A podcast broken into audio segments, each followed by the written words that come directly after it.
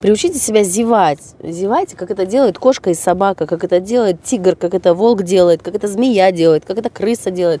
Все живые существа зевают, понимаете? Зевают, широко открывая рот, для того, чтобы у них все челюсти распазмировались, все вот эти скулы, которые у вас вот такие вот, да, с подавленной агрессией, зажатые, да, напряженные скулы, зажатые челюсти, да, у людей бруксизм по ночам, они сжимают зубы, да, все вот эти зажимы в задней поверхности шеи, в передней, в груди, между лопаток, вот эти плечи, да, приучите себя зевать, когда вы зеваете, широко открывая рот, у вас вот это вот все работает, у вас аж вот до, э, до лопаток все работает, там мышцы вот эти все, они задействуются и раз спазмируются, да, то есть когда вы зеваете, как это делает м- животные, сладко, да, вот так вот именно широко открывая рот и долго оставляя его открытым, да, там ведь определенное движение есть при зевоте.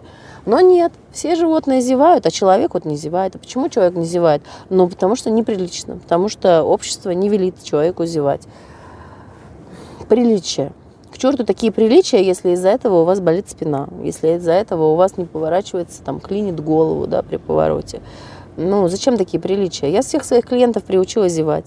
Э, ну, во-первых, э, в гипнозе, в гипнотерапии это такой достаточно явный маркер того, что происходят какие-то изменения. Хотя у некоторых людей зевоты нет, но у большинства, там 90%, редко попадается человек, который не зевает. В основном все зевают со страшной силой. И когда человеку разрешишь зевать, он начинает зевать, вот первое время прям не может остановиться, да, а потом постепенно, когда человек привыкает, а, то есть есть потребность в этом распазмировании. Смотрите, природа создала естественный механизм для того, чтобы расслаблять вам скулы, зубы, там, плечи, да, шею, вот это все. Вот это то, что между лопаток вот эта тревога сидит, то, что в груди вот эта обида, несправедливость сидит. Все то, что мы вот так вот зажимаем, плечи вот так вот, как собака, да, взъерошенная, чтобы подавить агрессию, чтобы подавить вот эту тревогу, чтобы подавить всякие разные неприятные чувства, там, грусть или обида, у кого что там сидит в груди.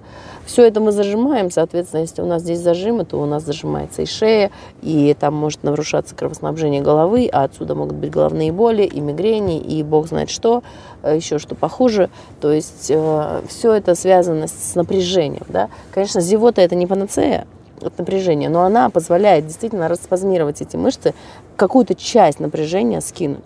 А напряжения этого в нашей современной жизни очень много. Почему я назвала свою гипногруппу «Расслабься»? Потому что я пыталась придумать какой-то наиболее универсальный запрос. И наиболее универсальный запрос, который присутствует у большинства моих клиентов, это напряжение в теле. В основном это вот этот вот э, грудной отдел, да, и поясница. Иногда бывает еще шейный, но шейный реже. А в основном, конечно, вот вот эта вот часть, где в груди и в горле у нас сидит очень большое количество чувств, которые для того, чтобы их не чувствовать, для того, чтобы их вытеснять, обиду там всякую, тревогу там всякую, чтобы ее не чувствовать, мы вот так вот зажимаем. Вот. А что мы зажимаем э, в пояснице и в бедрах, сами догадайтесь. Такие дела. Зевайте, друзья мои.